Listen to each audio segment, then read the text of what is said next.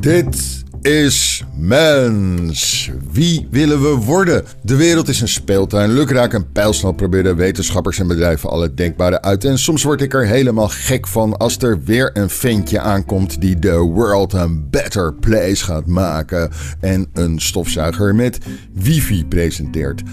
Hoe willen wij worden? Daarover voor ik, Sander Pleij, gesprekken met schrijvers, kunstenaars, denkers, wetenschappers en de mensen die onze toekomst vormgeven. Vandaag ben ik heel erg blij met Florien Klein-Snuverink. Zij pakte haar biezen in Amsterdam en dacht: ik word wijnmaker in Frankrijk. Maar niet een gewone wijnmaker, nee, een wijnmaker van natuurwijnen. En die natuurwijnen die zijn waanzinnig succesvol geworden. Volgens Harold Hamersma maakten ze de beste natuurwijn van het jaar. Domaine Le Bot Rouges heet haar wijngoed. Dat ze samen met een Fransman heeft in de Jura.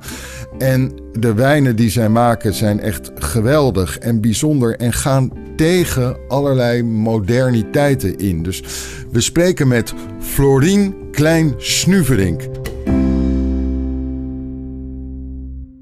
Florien, je bent er. Ja, ik ben er, Sander. Ik hoop dat ik een beetje je goed introduceerde. Je bent vanuit Nederland een aantal jaren geleden heb je een hele heftige wijnopleiding gedaan. En toen heb je gedacht, ik ga het zelf doen. En ik ga volgens de oude tradities ga ik wijn leren maken. Klopt dat? Ja, dat klopt wel een beetje. Ik had het allermooiste café van Amsterdam, Café Schiller. En uh, daar verkochten we natuurlijke wijnen, wijnen zonder toevoegingen. En toen nee, ging oh, ik al sorry, sorry dat ik je meteen onderbreek. Dat is best vervelend. Ja, maar ja, goed, ja. ik wou toch even... Je zegt daar verkochten we natuurwijnen. Maar dan komen we al een beetje in de, in de war. Want je hebt natuurwijnen en je hebt biologische wijnen. Kun je dat even uitleggen, wat het verschil is? Ja, je hebt eigenlijk conventionele wijnen. Je hebt biologische wijnen, biodynamische wijnen en natuurlijke wijnen. Conventionele wijnen, dat is ongeveer, denk ik, uh, 95, 96 procent van alle wijnproductie in de wereld. Daarin heb je allemaal toevoegingen, heb je allemaal, mag je alles op het land, nou niet alles op het land gooien, maar mag je wel veel op het land gooien. Uh, werk je met uh, pesticiden, werk je met antischimmel. En dan heb je daarna heb je biologische wijnbouw. En biologische wijnbouw in Frankrijk, of niet in Nederland denk ik, houdt in dat je in de kelder nog wel een aantal toevoegingen mag doen. Maar op het land mag je alleen maar koper en zwavel toevoegen tegen ziektes, tegen schimmelziektes. En als je bij wijze van spreken last hebt van de schimmels doordat je te veel uh, groei hebt, dan moet je zorgen dat je het beter laat groeien. Dus dan is het aan jou om het anders te snoeien of anders op te binden. En dan heb je biodynamische wijnbouw en dat is eigenlijk bijna hetzelfde als biologische wijnbouw. Het verschil is alleen dat je nog biodynamische preparaten toevoegt. Daar is ook een certificaat voor, maar nou, er is eigenlijk niks wetenschappelijks aan. Dus eigenlijk vind ik dat certificaat ja, daar betaal je gewoon heel veel geld voor. Maar goed, dat is misschien ook wel goed, dat weet ik eigenlijk niet. En daar mag je in de biodynamische wijnbouw mag je ook nog wel een aantal toevoegingen in de kelder doen, zoals biologisch gisten, biologische suiker, biologische zuur. En uh, dan heb je de natuurlijke wijn. Het zijn altijd wijnen gemaakt van biologisch geteelde druiven. En dan zonder toevoegingen met maximaal 30 milligram toegevoegd sulfiet in de kelder. En om aan te geven, tussen de 30 en de 40 milligram moeten uiteindelijke analyse zijn. En bij conventionele wijnbouw mag dat tussen de volgens mij 150 en 200 of 120 en 150 zijn. En biologisch tussen 90 en 110 en biodynamisch 80 en 100. Okay. En wij zitten dan tussen 30 en 40. Dus een natuurwijn, zeg je nou dat die alleen sulfiet en een minimaal beetje sulfiet bij de wijn doen en verder niks? Ja, maar ik moet ook eerlijk zeggen, er is geen officiële definitie voor. Dus dit is mijn interpretatie ervan. Dat wil niet zeggen dat het waar is. Oké, okay. het, het, is niet zo dat natuurwijnen al honderden jaren een eigen convenant hebben van zo maken nee, wij een natuurwijn. Nee. Okay. Nee, maar bijvoorbeeld voordat je pesticiden had, was alles natuurwijn. Alles werd met een paard bewerkt of met de hand bewerkt. Uh, er was nooit uh, sprake van verdelgingsmiddel. Dat bestond gewoon niet. Dus ik denk dat voor de uitvinding van de verdelgings- en van de pesticiden, dat het alles natuurwijn was. Oké, okay. eerst wil ik even verder weten over. Jij was in Café Schiller in Amsterdam. Daar ontdekte je dat je van die natuurwijnen heel erg genoot. Dat je dat geweldig vond. En toen? Nou, ik moet eerlijk zeggen, ik moet wel één stapje teruggaan. Want uh, eerst werkte ik bij Café van Harten in de Hartenstraat. En uh, naast Café van Harten in de Hartenstraat zat wijnkoperij Otterman op de Keizersgracht. En het was in 2000 en ik wist in principe gewoon helemaal niets van wijn.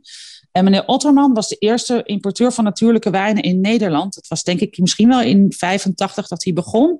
En hij zat dus naast me. En nou, ik was niet heel goed georganiseerd. Dus ik had Heineken voor de wijn. En ik had meneer Otterman. Dus ik kon altijd even bij hem naar binnen lopen. En omdat hij zo bevlogen was van wat hij deed, ging ik steeds meer met hem mee. Dus hij zei, ja, dan moet je dit en dan moet je dat. En hij ging allemaal foto's ophangen in de zaak van uh, bespoten wijngaarden en onbespoten wijngaarden. Dus hij heeft eigenlijk het enthousiasme een beetje op me overgebracht. en uh, als je daar eenmaal begonnen bent, dan uh, ga je eigenlijk niet meer ander type wijn drinken. Omdat ja? het voelt als make-up. ja, het is minder puur eigenlijk. Dat is misschien wel ja, er is meer make-up, hout, weet veel wat ze er nog meer aan kunnen doen, zuur, suiker. Het is wat gepolijster allemaal. Misschien is de biologische of de natuurwijn wat rauwer of wat natuurlijker. En toen ging jij leren wat daar lekker aan was.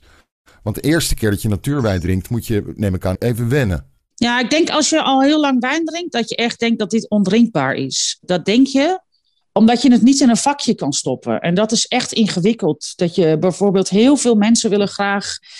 Als je bij wijze van spreken een Sauvignon Blanc, denk je, oh, dit is een Sauvignon Blanc uit de Loire en dit is een Merlot uit Bordeaux of dit is een Pinot Noir uit Bourgogne. En als je een sap voor je krijgt wat verkocht wordt als wijn en je kan het nergens in een vakje stoppen, dan wordt het snel al best wel ingewikkeld gevonden. En dat vertaalt zich dan van, het is niet goed. Maar dat wil niet zeggen dat het niet goed is. Het is niet jouw smaak en je herkent het niet. Maar dat, ja, je moet er wel aan wennen. Je herkent het niet, dus is het moeilijk te plaatsen. Dus vind je het raar, niet Bedoel lekker. je dat als wij een, eh, dat idee dat als je, je bent in een restaurant, als je ooit er weer mag zijn, de, de ober vraagt, wat, wat wilt u? Wilt u een Sauvignon of een Chardonnay?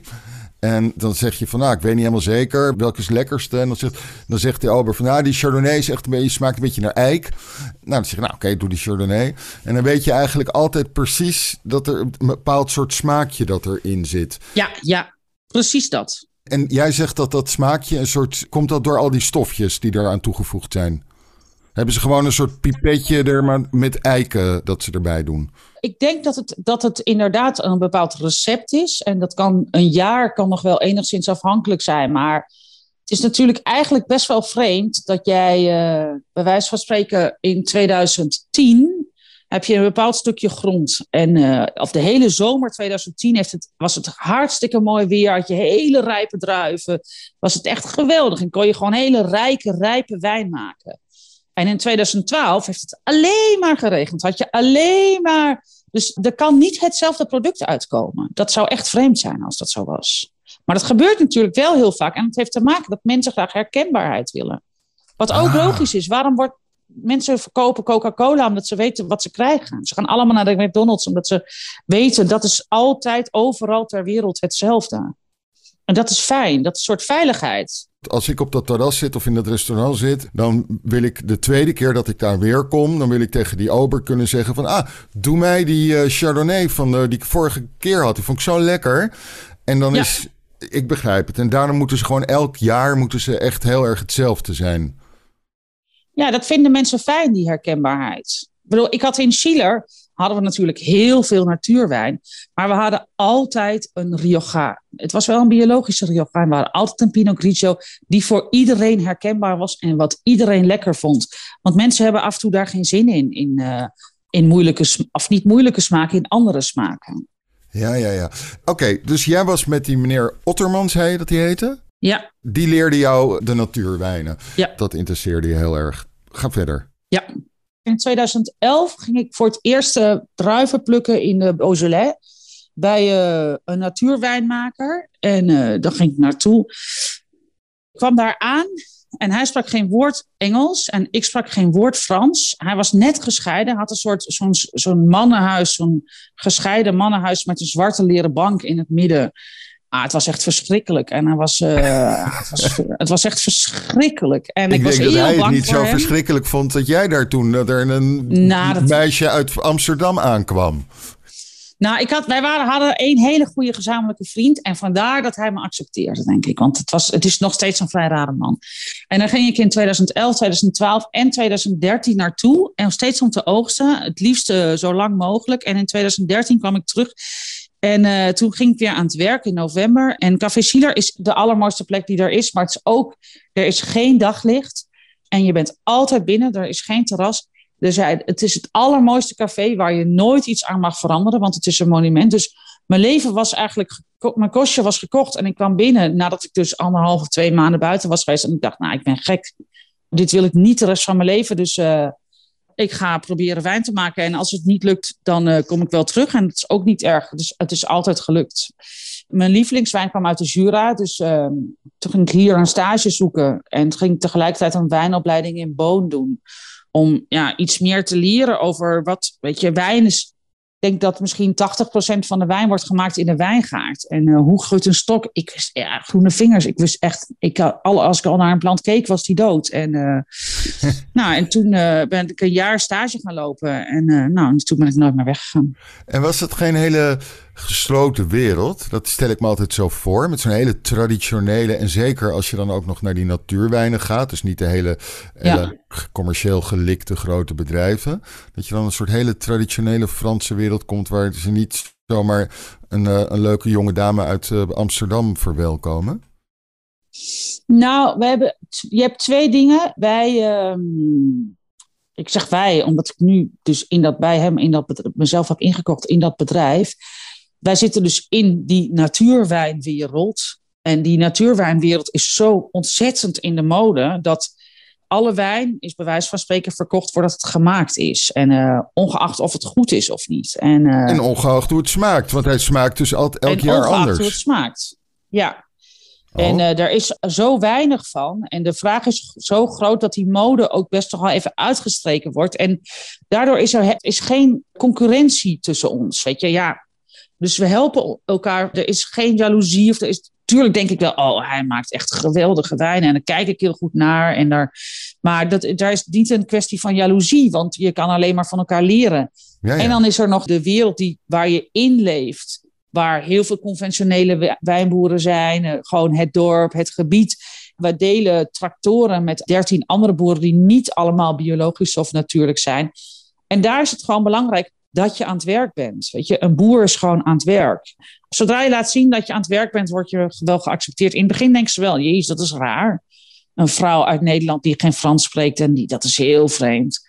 Maar zodra ze zien dat je aan het werk bent, is dat allemaal niet erg en word je gewoon geaccepteerd en helpen ze je als je problemen hebt. Ik heb het gevoel dat ik hier zo met open armen ontvangen ben. Dat, uh... wat leuk. Je zit, in, je zit in de buurt van Arbois, hè? In, in, de, in de Jura. Mm -hmm. En hoe, hoeveel, hoeveel werk je dan? Hoe vaak? Hoe, hoeveel uren maak je? Of dat wil je echt, dat ga ik nooit tellen. Dat weet ik niet. Oké, wanneer werk je niet? Nou, het is best wel rustig als ik uh, zeg maar een jaar bekijk. Uh, we oogsten meestal begin september. Nou, dan is, het, uh, dan is het vrij intensief tot ongeveer half oktober. Dan half oktober, begin november, dan pers je de laatste wijn. Dan zijn de wijnen technisch of chemisch gezien af. Maar er gebeurt eigenlijk nog heel veel wat, je, wat zich nog een soort moet uh, verfijnen. In smaak, in uh, structuur. Er gebeurt nog van alles, maar dat is niet chemisch. Maar wij denken dat er nog veel gebeurt op dat moment. En dus dan laat je de wijnen verder met rust de hele winter. En dan is het moment dat je gaat snoeien. Maar snoeien begin je niet in november. Dus dan, in november is het best rustig. We hebben twee momenten in het jaar dat we verkopen. Dat is november, december en april, maart, april. En nu, uh, dan begin je in december met snoeien. We hebben acht hectare, dus je moet acht keer 6000 planten snoeien. We hebben één jongen die fulltime bij ons werkt en één jongen die parttime werkt. En als je eenmaal gaat snoeien, dan dat is niet rustig, maar de, het feit dat de plant niet groeit, dat geeft je geen druk. Er is geen gevoeligheid voor ziektes, er is geen gevoeligheid voor nachtvorst, er is geen gevoeligheid voor hagel. Het is nu uh, eh, 5 april 2021 de planten zijn begonnen met groeien. En vannacht gaat het, de komende vier nachten gaat het, hebben we nachtvorst. Dus de kans dat we om drie uur s'nachts op gaan staan om een soort kaars aan te steken in de wijngaard is vrij groot voor de komende drie nachten.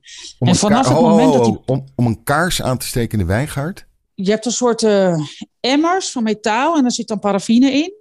En die doe je tussen de 3 en de 500 per hectare. En daarmee kun je de temperatuur een beetje omhoog krijgen. Maar dat ligt eraan welke wijngaard. Is het heel erg vorstgevoelig? Is het niet vorstgevoelig? Je kan eventueel in een chablis hebben een soort systeem waar ze er overheen sproeien. Dat je een soort de, de knop in een soort ijsbolletje zit. Nou, je hebt verschillende methodes. En nu begint dus de eerste periode van stress wat betreft nachtvorst. Die is ongeveer afgelopen na de ijsheilig, dus na 14, 15 mei. En dan begint het groeien. En dan is het een race tegen de klok tot aan de oogst. Ik wil heel veel terug naar de nachtvorst. Het is vandaag 5 april. En in Nederland kwamen er net bij mij op de ruit kwamen er al uh, sneeuwvlokjes. En is ook de voorspelling dat er wat nachtvorst is. En jij zit vannacht, zit jij in je bed en ondertussen kijk je af en toe, word je wakker om te kijken of het vriest. Nee, dat, dat heeft dat. Daar red je natuurlijk helemaal niks mee. Dus wat we doen is, we hebben verschillende percelen op verschillende Eentje is heel vorstgevoelig, de ander is niet vorstgevoelig. Is het natte vorst? Is het... Dus je bent vandaag zijn we aan het bedenken, hoe gaan we die komende nachten doorkomen? Dus je gaat alle percelen af. Gaan we iets doen? Gaan we niets doen? Is het uitgelopen? Is het niet uitgelopen? We hebben ook percelen waar daar, dat is niets aan de hand. Dat gaat vriezen, maar dat vriest net als in januari. Dat kan geen schade geven, de nachtvorst. En heb de andere percelen, weet je, ja, daar ga je toch wel. Uh, we hebben jonge percelen, daar ga je meer dan 50% verliezen. En daar kan je eigenlijk gewoon niet zoveel aan doen. En uh, dat heb je maar te accepteren. Dus je hoeft vannacht denk je niet je bed uit en daar met die tonnen paraffine Nou, gaan we hebben één uh, perceel uh, waar we vandaag die tonnen neer gaan zetten. Dus vanmiddag. En die gaan we vannacht om drie uur aansteken. Dat is dus één perceel waar we er 120 gaan neerzetten. Dat is een klein stukje grond. En die steken we dus vannacht aan. Doen we morgenochtend uit. Doen we de volgende nacht en de nacht daarop. My god. En jullie, jullie doen dus al die dingen met de hand en niet uh, geautomatiseerd. Want je had het net over het snoeien. Dus dan ga je de komende weken, maanden zit je de hele tijd. Elke dag kijken jullie die, die planten na en kijken jullie of je wat moet snoeien. Ik begreep dat tegenwoordig gewoon een drone je dan onder die plantjes laat gaan en dat even laat doen. Nee, nee, dat is, dat is wel het fijne aan, uh, eigenlijk aan de natuur in het algemeen die laat zich gewoon niet regelen. Dus vanaf december zijn we aan het snoeien. Je, we hebben rijen van 150 meter. Je begint op punt A, je gaat naar het einde van de rij. Doordat je alles gesnoeid hebt. Dus je gaat gewoon heel systematisch alles. Ja, iedereen moet dat. Dat is niets te doen met een machine. Dat is onmogelijk. Dus, zover ik weet, bestaat die machine nog niet. Laat ik het zo zeggen. Oké. Dus iedereen, iedere wijngaard in de wereld wordt met de hand gesnoeid. Oké. En ik begrijp als die nachtvorst, als dat wel verkeerd gaat, dan ja. is voor dat jaar is het gewoon verkeken. Uh, wat, wat doe je dan? Dan werk je gewoon door. Want je krijgt natuurlijk wel vegetatie, maar er zitten geen druiven aan. Eigenlijk ben je het al aan het voorbereiden voor het jaar daarop. Je wil niet dat er heel veel ziektes komen. Je wil dat er niet geen onkruid komt. Dus je bent aan het ploegen je gaat eigenlijk gewoon net zo door alsof je heel veel oogst hebt of wanneer je niks hebt. Dat maakt niet zoveel uit. Je moet die wijngaard gewoon goed onderhouden. Maar het is hetzelfde als jij nu naar buiten kijkt. Dan zie je vast wel ergens een bloesem. Ja, als die bloesem bevriest, weet je zeker dat daar geen fruit komt. Maar er komen nog steeds wel bladeren. Die plant groeit wel door. Ja, het lijkt me wel heel, een klein probleempje met de motivatie. Als ik een heel jaar een plant sta te verzorgen waarvan ik weet dat hij niet mij de druiven en de wijn gaat geven. Waarvan ik hoop dat hij me die gaat geven. Als ik dat van tevoren al weet. Ja, dat is ook echt een probleem. Ja. Het enige voordeel daarvan is, het is dus niet jouw fout. Als ik mensen in Schiller had die ontevreden waren, dan was het vaak mijn fout. Want dan was ik of zagrijnig, of het eten was niet goed, of ik wist, het was mijn fout. Als het vannacht uh, min 10 wordt, dan kan niemand iets aan doen. Daar kan ik niks aan doen, daar kan jij niks aan doen. Niemand kan daar iets aan doen. Daar heb je gewoon mee te leven. En je kan daarmee omgaan. Je kan zeg maar, we hebben een wijngaard die heel erg vorstgevoelig is.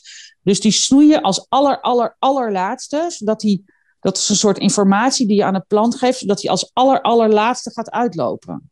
Als je hem in december zou snoeien, dan zou die nu al uitlopers van 4 centimeter hebben. Maar we hebben hem een week, nou nee, we hebben hem twee weken geleden gestoeid. Dus die wijngaard die riskeert vrij weinig. Oké, oké. En vervolgens zijn er neem ik aan heel veel dingen die je zelf wel fout kan gaan doen. Maar dat komt neem ik aan pas bij het, bij het oogsten. Nee, dat komt, vast, dat komt eigenlijk tussen van, van vanaf wanneer het begint te groeien tot de oogst. Want tijdens de oogst kun je niks meer doen. Dan heb je die druiven. Daar moet je gewoon wijn van gaan maken. Ja, en dan... Dus daar heb je gewoon niet zoveel... Uh, je moet ervoor zorgen dat de druiven die je oogst gezonde druiven zijn. En als je dat hebt, dan is het in de kelder over het algemeen redelijk hanteerbaar. Weet je, dan hoef je niet te, dan, bij ons tot nu toe hebben we nog, ik ga het afkloppen, maar hebben we niet veel problemen gehad. Wat je doet is, je analyseert de jus die binnenkomt. Je kijkt, wat is de zuurgraad, wat is de pH-waarde, hoeveel is het, alcohol, wat het potentiële alcohol wat erin zit, hoeveel is uh, de stikstof die erin zit. En aan de hand van die analyse ga je volgend jaar te werk in de wijngaard. Ziet er te weinig stikstof in? Stikstof wordt gegeten door gisten. Als die gisten geen stikstof hebben, gaan ze geen suiker omzetten in alcohol. Heb je een probleem met je fermentatie. Dus dan moet je ervoor zorgen, die stikstof, die voeg je niet toe. Die stikstof zit in de grond, dus dan moet je je grond anders gaan bewerken. Dus dan ja, ga je je grond anders bewerken en dan kijk je of je dit jaar erop resultaat hebt. En hoeveel mogelijkheden heb je daar dan voor? Hoeveel kan je dan doen? Oh, Eindeloos, eindeloos, eindeloos, eindeloos. Ja, ja dat, is, dat is, je kan ploegen, je kan niet ploegen. Het ligt ook heel erg aan in welk gebied je zit. Je kan, zit. je kan bij wijze van spreken de wijngaarden in Nederland niet vergelijken met die in de Elzas, niet met die vergelijken met die hier, niet met die vergelijken in het zuiden. Wat voor weer heb je? Heb je veel regen? Heb je niet veel regen? Heb je veel wind? Heb je niet veel wind? Er zijn wijngebieden waar je zoveel wind hebt, waar alleen al planten op de wind gebeurt. Dus er zijn zoveel uh, parameters waar je iets mee moet, voordat je. Nee, dat is oneindig eigenlijk. Wat leuk. Ik had het echt. Ik had, de voorstelling was dat juist het spannende en het heftige allemaal gebeurde. op het moment dat jullie die druif hadden geoogst. en je er dan wijn van ging maken. Maar jij zit me nu te vertellen dat het, de arbeid het grootste voor jou is. hoe het je lukt om het volgende jaar die planten te verzorgen. Nou, om, te, om ervoor te zorgen dat die plant gezond blijft, dat hij gezond fruit levert en het volgend jaar ook door kan gaan. Dus dat je hem niet uitput, dat je een soort evenwicht vindt, een soort balans vindt tussen hoeveel fruit je hebt, hoe gezond is het voor de plant, hoe gezond is het voor de grond. Kijk, in principe is het natuurlijk een monocultuur, dus eigenlijk is het ook heel raar wat we doen. Maar daar hebben we nou eenmaal voor gekozen. Als we daaraan gaan beginnen, dan houdt het nooit meer op. Zijn er geen experimenten al? Ja, ja, zeker wel. Je hebt wel mensen die, uh, die groeien in bomen. In, je hebt verschillende experimenten. Maar dit is ons beroep en wij leven hiervan. Dus het risico, als wij nu alles gaan verliezen deze week, dan hebben wij echt een groot probleem. En dan kan ons bedrijf, zal niet zo failliet gaan, maar we hebben al twee keer hebben nachtvorst gehad. Dus je doel is zoveel mogelijk risico's uitsluiten. En nachtvorst is natuurlijk een risico wat je niet kan uitsluiten. Maar verder experimenteren, dat gaan we misschien over 15 jaar doen. Als het wat kalmer allemaal is. Maar we zijn nu nog in zo'n opbouwfase. Het bedrijf bestaat sinds 2012. Het is te jong om nu al. We kijken heel veel naar wat anderen doen. Maar zelf kunnen we nog niet. Is dat een te groot risico voor ons? Ja, ja, ja. Om daar nu aan te beginnen. Ja, want, maar het lijkt mij wel dus een probleem dat je weet dat er dingen zijn die je kunt doen. Dat je nieuwe technieken kunt gebruiken die de productie ietsje zekerder maken. Maar die je niet wil maken omdat je ervoor hebt gekozen om natuurwijn te maken. Ja, ik denk dat wij, waar wij heel erg profiteren is van de. We hoeven niet meer iedere dag de wijngaarden in en te schoffelen met de hand. Waar het vooruit kan gaan zijn tractoren die niet meer op diesel rijden en uh, bepaalde um, apparaten die de grond bewerken op een bepaalde manier, dat je dat respecteert.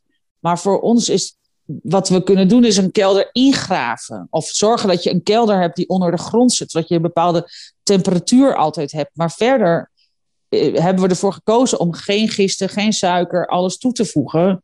Om dat proces zo natuurlijk mogelijk te laten verlopen. Oké. Hey, en wanneer beslis je bijvoorbeeld dat je gaat oogsten? Heb je daar niet ook allerlei technische hulpmiddelen die je zeggen van ja, nu is de rui. Ja, we hebben een uh, voor de oogst, zeg maar, tot aan uh, begin augustus is het heel druk. En daarna is het best wel rustig. Mijn collega gaat ook altijd op vakantie, één week in augustus. en uh, daarna ga je gewoon altijd, uh, uh, loop je iedere dag door iedere wijngaard en kijk je gewoon om je heen, hoe gaat het? Bij wijze van spreken, dus, komt er regen aan. als je veel druiven hebt, dit is wel een heel technisch verhaal. Heb je daar zin in? Ja. Oké. Okay. Regen zorgt ervoor dat de wortels of de haarwortels nat worden, zodat het stikstof in de druif wordt en de druif niet de stikstof van die wortel. Dus regen is voor de fermentatie, dus ongeveer een week, twee, drie weken voor de oogst, wil je eigenlijk het liefst regen, zodat het meeste stikstof in de druiven blijft. Maar als het heel koud wordt en gaat regenen, of juist heel warm gaat regenen, je wil ook niet dat het gaat verrotten. Dus ga je bladeren weghalen. Dus je hebt allemaal weer die parameters van, oké, en is het überhaupt, is het rijp? Je hebt een apparaat en dat heet een refractometer. Ja. En dan uh, pak je een druifje en dan doe je een beetje sap op je refractometer. En dan kijk je tegen de zon in en dan zie je hoeveel alcohol je waarschijnlijk gaat krijgen. Dus dan, die meet het suiker in je druif. En dan kijk je, is mijn pits die in die druif zit, is die rijp? Want soms heb je heel veel alcohol en een groene pit. Dat betekent dat die gewoon nog niet rijp is. Dus dan moet je wachten. Dus je kijkt, is het rijp en is het rijp? Ja, je hebt twee soorten rijpheid. Dus Ja. daar kijk je naar. Je kijkt naar het weer. Maar waarom ga je dan niet sproeien? Waarom heb je niet een. Waarom, waarom sproei je dan niet van te, twee weken? Mag niet, dat is verboden. Waarom? Dat is verboden. Waarom? Van wie? Door wie? Eh, van de wet, door de Franse wijnwet, mag je niet sproeien. Dat is in dit. Nou, ik bedoel, er is hier zoveel water. Zou ook heel raar zijn. En je moet je voorstellen hoeveel water je nodig hebt om te gaan sproeien. Stel dat je denkt, nou weet je, wij gaan gewoon sproeien. Je moet bij wijze van spreken 10 liter per plant hebben, minstens. 10 liter per plant. En we hebben 6000 planten per hectare en we hebben 8 hectare. Hoe ga je dat water daar krijgen? Oké. Dus dat is de enige Dit is zo'n. Je bent Nee, overgeleverd. het mag niet. Het mag niet. Nee, maar de- daarom mag het niet. Omdat er te veel Nee. water eh, kost. Ja, Oké. Hey, nou wil ik nog eventjes ietsje meer met je hebben over de nieuwe technieken. Wordt er in de wijnteelt, ontstaat er niet een soort variant van de bio-industrie? En helemaal dan in landen waar veel meer ruimte is, in de nieuwe wijnlanden. Hoe kijk je daar tegenaan? Nou, ik heb natuurlijk een vrij beperkte blik, want ik woon in Frankrijk en ik eh, weet eigenlijk niet zoveel van wat er in andere delen gebeurt. Maar eigenlijk vind ik het best goed geregeld, want de biologische landbouw, daar mag je alleen maar koper. En in Nederland mag je het niet eens koper doen. Dus in Frankrijk, Spanje mag je alleen maar koper en zwavel. Als je dat vergelijkt met glyfosaten, eh antischimmel, al, al die andere dingen, dan denk ik nog steeds dat misschien het niet een goed idee is en je moet zo min mogelijk koper gebruiken. Maar als je biologische wijn voor iedereen beschikbaar wil hebben, Ja, is een gebied zoals de Languedoc natuurlijk fantastisch. Want daar heb je veel minder ziektes, daar gebruiken ze veel minder koper, veel minder zwavel. En daar kunnen ze hele grote velden, hectare, hectare, hectare, biologisch doen. Weet je, dat is hier, is biologische landbouw een stuk moeilijker. Of nou, moeilijk, het is heel anders. Dat is, niet, dat is waarom de wijn van hier ook veel kostbaarder is. Maar het is geweldig. Ik vind het juist heel goed dat dat bestaat. Dat je honderden hectare biologische landbouw hebt in de Languedoc, die eh, voor heel weinig geld bij een supermarkt staat. Omdat er zo min mogelijk andere spulletjes op de grond worden gegooid. Wat er dan in de kelder gebeurt, ja, je wil eigenlijk ook een Coca-Cola onder de biologische wijnen. En dat is dat. Oké. En hoe bevalt het jou om een leven te hebben dat ietsje weg is van alle heftige technische dingetjes waar mensen continu bezig zijn met de apps op hun telefoon en hun Apple Watch die hun vertelt wanneer ze eh, genoeg stappen doen en alles? Ja, dat is echt een probleem. Maar dat ligt denk ik ook aan mij persoonlijk. Toen ik wegging, eh, dacht ik dat ik eh, echt heel erg van de stad hield en heel erg van de vooruitgang. En een paar weken geleden stond er op de NOS, stond er op een site, boodschappen binnen 10 minuten in huis. De start-ups gaan het gevecht aan met de Albert Heijn of met supermarktketens. Ik werd woest. Maar dat is ook niet nodig, dat begrijp ik. Maar waarom wil je je boodschappen binnen 10 minuten? Hou op, waar is dat voor nodig? Ik heb het idee dat eh, hoe langer ik hier ben, hoe ik met een andere bril kijk naar ehm, hoe er in een stad geleefd wordt. Of, en misschien is het waar van ja, twintig jaar geleden liep je ook niet met een telefoon.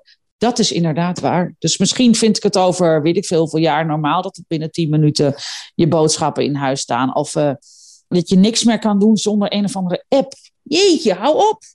Sommige mensen eh, leven alleen maar door apps. Hun leven wordt bepaald door apps. Dat kan niet. Weet je, stop, begin met denken. Je hebt zelf hersenen gekregen die zo slim zijn. Daar heb je geen apps voor nodig. En als je ze wel nodig hebt, dan is dat dus niet binnen je capaciteit. Punt. Dan heb je het daar maar mee te doen. Dan pak je een boek en dan ga je jezelf verbeteren. Ah, ik, word daar helemaal, ik kan daar echt heel triest van worden. Maar goed, gelukkig zie ik het niet iedere dag en uh, is dat ook fijn voor mij. Dus voor jou is het, heel erg, het leven heel erg goed daar. En waarom, als je dit, wat jij zegt, dat waarschijnlijk mensen die dit horen en ik die dat hoor, denkt ook van ja, wat zijn we allemaal gestoord bezig en waarom ga ik niet ook daar in de wijngaard de hele dag snoeien en waarom gebeurt dat niet? Waarom is er alleen maar eerder een trek vanuit dat platteland naar de stad? Maar denk je dat? Dat denk ik dus niet. Ik merk hier in dit dorp dat de huizenprijzen de afgelopen vijf jaar echt minimaal 20% verhoogd zijn. En dat er echt heel veel mensen uit Parijs komen om adem te halen. Want en zeker wat het afgelopen jaar gebeurd is. Bedoel, uh, het is de hel, denk ik, om in een stad te zitten. En uh, ja, hier, ik kijk naar buiten en ik zie alleen maar groen. Ik leef op één kilometer per uur. En uh, misschien is het ook niet goed, dat weet ik ook niet. Is het in Frankrijk veel gehoord dat mensen zeggen van we willen weer terug naar het platteland en de stad uit? Nou, er zijn natuurlijk heel veel mensen die denken, nou dat gaan we, weet je, net als heel veel mensen denken ik ga een restaurantje beginnen. Dat is tuurlijk, iedereen kan een restaurantje beginnen. Maar net als een restaurant, net als ieder beroep, is het een vak en moet je dat leren en is het niet gemakkelijk om dat in het begin te doen wijn maken. Als ik van tevoren had geweten hoe het was, nou, dan weet ik niet of ik was gegaan als ik eerlijk ben. Maar ja, ik was zo naïef, ik ben gewoon gegaan. Dus dat is achteraf voor mij een heel goed idee geweest. En mensen die denken, nou, ik ga even wijn maken, die komen natuurlijk vaak van een koude kermis thuis. Maar het feit dat ze buiten zijn, dat vinden ze allemaal echt heel fijn. Ik, ik zie hier veel mensen die uit de stad komen, die zeggen, oh, jeetje, wat is dit anders? En misschien uh, ben je in de stad wel verplicht om mee te gaan met alles. Nog even, ik wil toch heel graag een antwoord van jou hebben op hoeveel je werkt. Kun je mij toch iets vertellen over hoe je week eruit ziet? Nou, van uh, november tot uh, maart ben ik van maandag, als het licht wordt, dus nou, soms half negen, negen uur, totdat het donker wordt, dus soms half vijf, ben je aan het snoeien. En dan ga je het, nou, dan ben je dat soort dingen aan doen, je allemaal wijngaardwerk. Je bent ook uh, wijn aan het etiketteren, je, bent ook, je moet natuurlijk ook verken. Dus mijn collega doet al het bureauwerk, dus die ontvangt alle mails met alle aanvragen voor wijn. En ik etiketteer en uh, in april versturen we dat allemaal, april en november. Dat gaat van maandag tot en met vrijdag. Van zeg maar acht uur gaan we koffie drinken tot uh, vijf, zes, zes uur. Nu werken we denk ik nog steeds maandag tot en met vrijdag, soms zaterdagochtend Soms zaterdagmiddag ligt er een beetje aan. En nu beginnen we om half acht, vanaf over twee weken om zeven uur. En dan werk je eigenlijk tot een uur of zes, zeven, acht, ligt eraan. Vanaf mei tot augustus zijn we gewoon niet zeven dagen in de week aan het werk, maar we zijn wel zeven dagen in de week, in de week beschikbaar om alles te doen wat nodig is om die gezonde druiven te hebben. Dus je moet opbinden, je moet je grond bewerken. Je moet zoveel doen. En als het bijvoorbeeld in juni, juli heel warm wordt. Nou, ik heb daar echt moeite mee. Als het zo heel warm is, dan beginnen we. Maar als het licht wordt, is om vijf uur. Nou, dan werken we van vijf tot uh, tien, half elf, totdat ik de hitte echt niet meer kan verdragen. Dan gaan we naar binnen, dan gaan we etiketteren, dan gaat hij op bureau zitten. En daarna gaan we om een uur of vier gaan we weer naar buiten. Maar dan, we eten lunchen ook heel lang. Hè. We lunchen minimaal anderhalf, nou in, misschien in de, in de zomerperiode niet, maar in de winterperiode lunchen we ook heel lang. Dat is ook, dus je, je bent gewoon best veel aan het werk. Oké. Ja. Je noemde nog niet dat je misschien vannacht om drie uur je bed uit gaat om die paraffine-tonnen aan te steken. Nee, nee, maar dat is exceptioneel. Dat, ja, dat is als je pech hebt. Maar dat doe je, dat is niet normaal. Dat okay. is niet normaal. We zijn nog ver aan het einde van deze podcast gekomen. Uh, de mensen die dit, dit kunnen horen, die horen het een paar dagen later. En die weten dan of, uh, of het verkeerd is gegaan. Ja, of je nu in de problemen zit. Ja, ja, ja. Nou, daar wens ik je dan maar heel erg veel sterkte mee. Ja. Ik heb nog eventjes twee, drie vragen over wijn zelf. Voor gewoon even bruikbare vragen voor iedereen die hier luistert. Ja. Ik heb je wijnen nu geproefd en ik ben meteen verpest. Ik denk dus nu dat ik in andere wijnen dan allerlei troep proef. En, en uh, het is behoorlijk vervelend, want natuurwijnen zijn schaars en daarom ook vaak kostbaar. Jouw wijn en Ja. de goede natuurwijnen, die krijg ik vaak niet zomaar in de supermarkt. Nee, dat heeft te maken met het, dat die wijnen eh, bepaalde behandeling nodig hebben. Dus die vind je gewoon bij gespecialiseerde winkels of bij gespecialiseerde importeurs. Maar tegenwoordig hebben al die importeurs een site waar je dat kan bestellen. En dan leveren ze het je allemaal bij je thuis af. Jullie wijn, hè, die gaat bijvoorbeeld dan ook naar dozen, naar Japanse specialistische restaurants en naar Amerika en zo. Die weten dan nog niet, als ze dat al hebben besteld en gekocht, wat dit jaar anders wordt dan vorig jaar. Nee, dit jaar, maar normaal gesproken komen al onze landen waar we exporteren, dat zijn er een stuk of 15, die komen allemaal wel één keer per jaar bij ons. Maar dit jaar zijn ze allemaal niet geweest. En dan hebben ze gewoon het vertrouwen in, in jou als wijnmaker. Dat ze zeggen, nou, dit, zij maken die, dat type wijn. En uh, dan kopen ze het. Oké, okay. die vinden dat is dus het avontuur ook, dat het elk jaar weer wat, ja, wat anders ja. is. Ja. Voor hen is het ook heel leuk om ieder jaar een verschil te proeven. Denk, hoe is het dit jaar gegaan? Weet je, alleen al je vertelt hoe het gegaan is in de wijngaard, je vertelt hoe het gegaan is in de wijnmakerij. En dan proeven zij het resultaat. En je proeft echt het verschil tussen een 2014 en een 2018 en een 2020. Wat zo leuk is. En je kan het verschil dus heel goed verklaren ook. Hoe is dat eigenlijk bedrijfsmatig? Dat, want ik neem aan dat je het gewoon kan verkopen aan een paar toprestaurants. En dat er dan schaarste ontstaat en dat dan de prijs omhoog gaat en zo. Hoe doen jullie dat? Daar denk je denk ik heel erg over na. Nou, dat is heel ingewikkeld. Daar denk je eigenlijk nooit over na. Je hebt gewoon je vaste klanten en daar verkoop je wijn aan. En je wil nooit eigenlijk je prijs omhoog doen. Omdat je dan ook van cliëntelen verandert. En uh, ja, het is eigenlijk, ja, dat is wel ingewikkeld. Maar je moet dus zorgen dat je speelt met je voorraad. Als we bevriezen in 2017 hebben we nachtvorst gehad.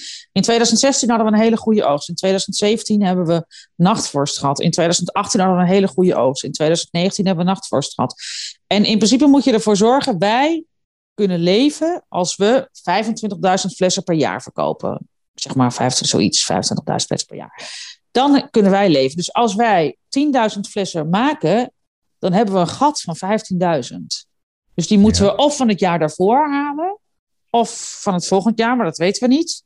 Dus dat is heel ingewikkeld. Maar ja, je zorgt dus dat je altijd daarop zit, 20.000 flessen. En dat is het. Ja. Oh, er is nog zoveel dat ik wil weten, maar we, we hebben gewoon niet genoeg tijd. Want ik ben ook heel erg benieuwd hoe die relaties met die klanten gaan. En of je dan opeens ook een soort van die hele snobistische sterrenrestaurant-types hebt. En juist weer ontzettende leuke liefhebbers Nee, hebt. Hele aardige mensen. Ja. Oh. Echt, echt aardige mensen. We moeten stoppen.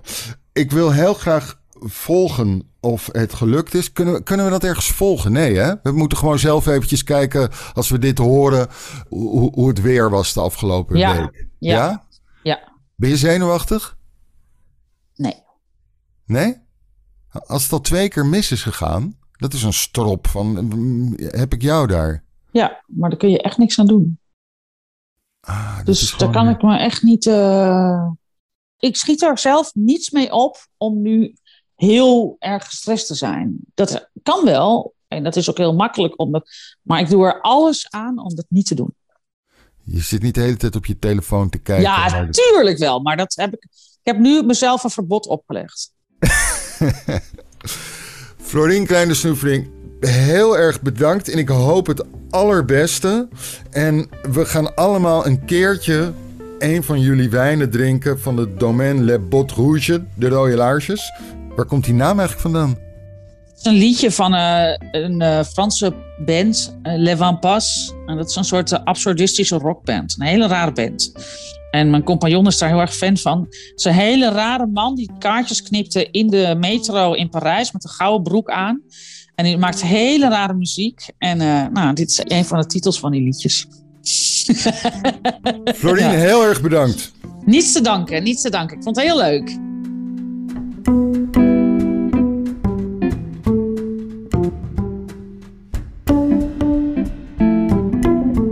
Dit was Mens. Met in deze aflevering Florien Kleine Snufferink van het wijnlandgoed Le Baton Rouge, de rode laarsjes. Mens wordt gemaakt door mij, Sander Pleij en Hans Poel voor Vrij Nederland. Je kunt je abonneren op deze podcast in je favoriete podcast-app. Dan verschijnt daar als vanzelf elke twee weken een nieuwe aflevering van ons. Ook help je ons door een beoordeling of een review op Mens te geven in je podcast-app. Dan weten meer mensen de gesprekken van Mens te vinden. Voor onze trouwe luisteraars hebben we zelfs een speciale aanbieding. Dat is een half jaar Vrij Nederland online voor maar 15 euro. Kijk voor die aanbieding op vn.nl/slash podcast. vn.nl/slash podcast. Bedankt voor het luisteren en tot de volgende mens.